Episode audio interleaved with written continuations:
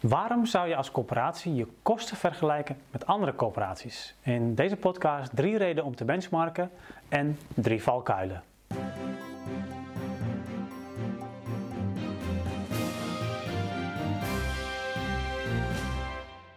De bedrijfslasten zijn een hot item in de coöperatiesector.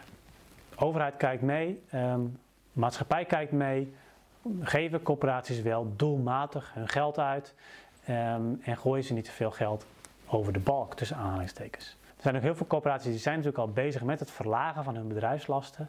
En een van de manieren om te kijken waar je nog meer zou kunnen uh, zakken met je bedrijfslasten, terwijl je tegelijkertijd, want dat is natuurlijk wel belangrijk, niet inboet aan maatschappelijk rendement. Een van de manieren om dat te doen is te benchmarken. En, en daarbij te benchmarken op een manier die wel wat verder gaat dan uh, de EDIS benchmark waarbij je puur de getallen met elkaar vergelijkt. Ik heb het echt over benchmarken waarbij je het, de getallen, dus de kosten met elkaar vergelijkt, maar ook op onderdelen naar kosten kijkt en ook gaat kijken wat zit er achter de cijfers, zodat je daarvan veel kunt leren. Nou, er zijn drie redenen om dat te doen. Als eerste dwingt het je om je kosten ook echt beter te verantwoorden.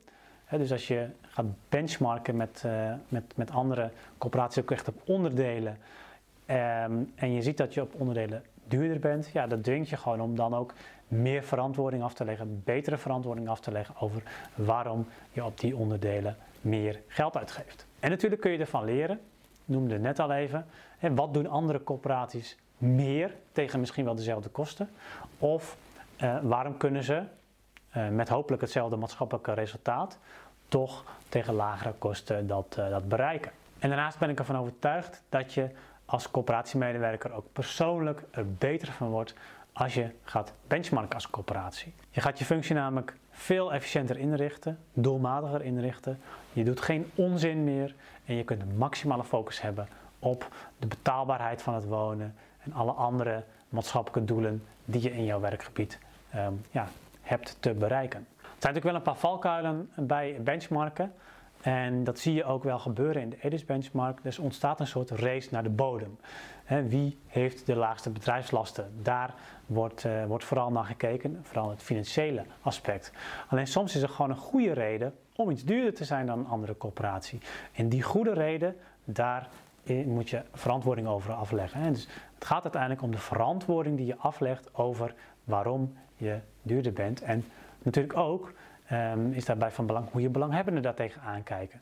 Want jij kunt wel vinden dat je maatschappelijke uh, problemen oplost in jouw werkgebied, maar op het moment dat je huurders en je gemeente uh, en andere maatschappelijke instellingen daar anders naar kijken, ja, dan is de vraag voor wie je aan het werk bent. Maar ook als je goedkoper bent, dan is natuurlijk de valkuil dat je denkt dat je dan klaar bent. Want um, je bent nog helemaal niet klaar als je goedkoper bent. Um, een vervelend ding van de goedkoopste zijn in een benchmark is dat je niet zoveel meer van andere corporaties kunt leren. Misschien nog wel op onderdelen, uh, maar je zult dan vooral ook zelf moeten gaan kijken wat je misschien nog wel beter kunt doen. Want uiteindelijk geef je nog steeds wel maatschappelijk geld uit en je kunt je natuurlijk altijd, ook als je de beste bent, blijven verbeteren om ook de beste te blijven. Een derde valkuil is dat je je niet voldoende beseft dat er altijd verschillen zullen zijn. En dat het er uiteindelijk om gaat om te doorgronden waarom dat verschil er is. Dus dat betekent dat je moet weten hoe de cijfers in de benchmark tot stand komen, uh, wat de wereld daarachter is um, en um, ja, welke ook bewuste beleidskeuzes daar ook achter zitten en tot welke maatschappelijke resultaten dat leidt.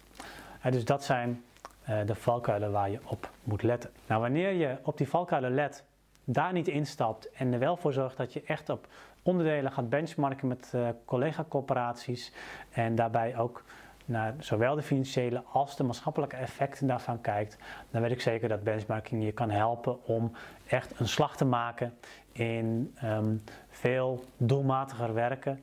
En doelmatig is dan ook dat het meer maatschappelijk effect sorteert.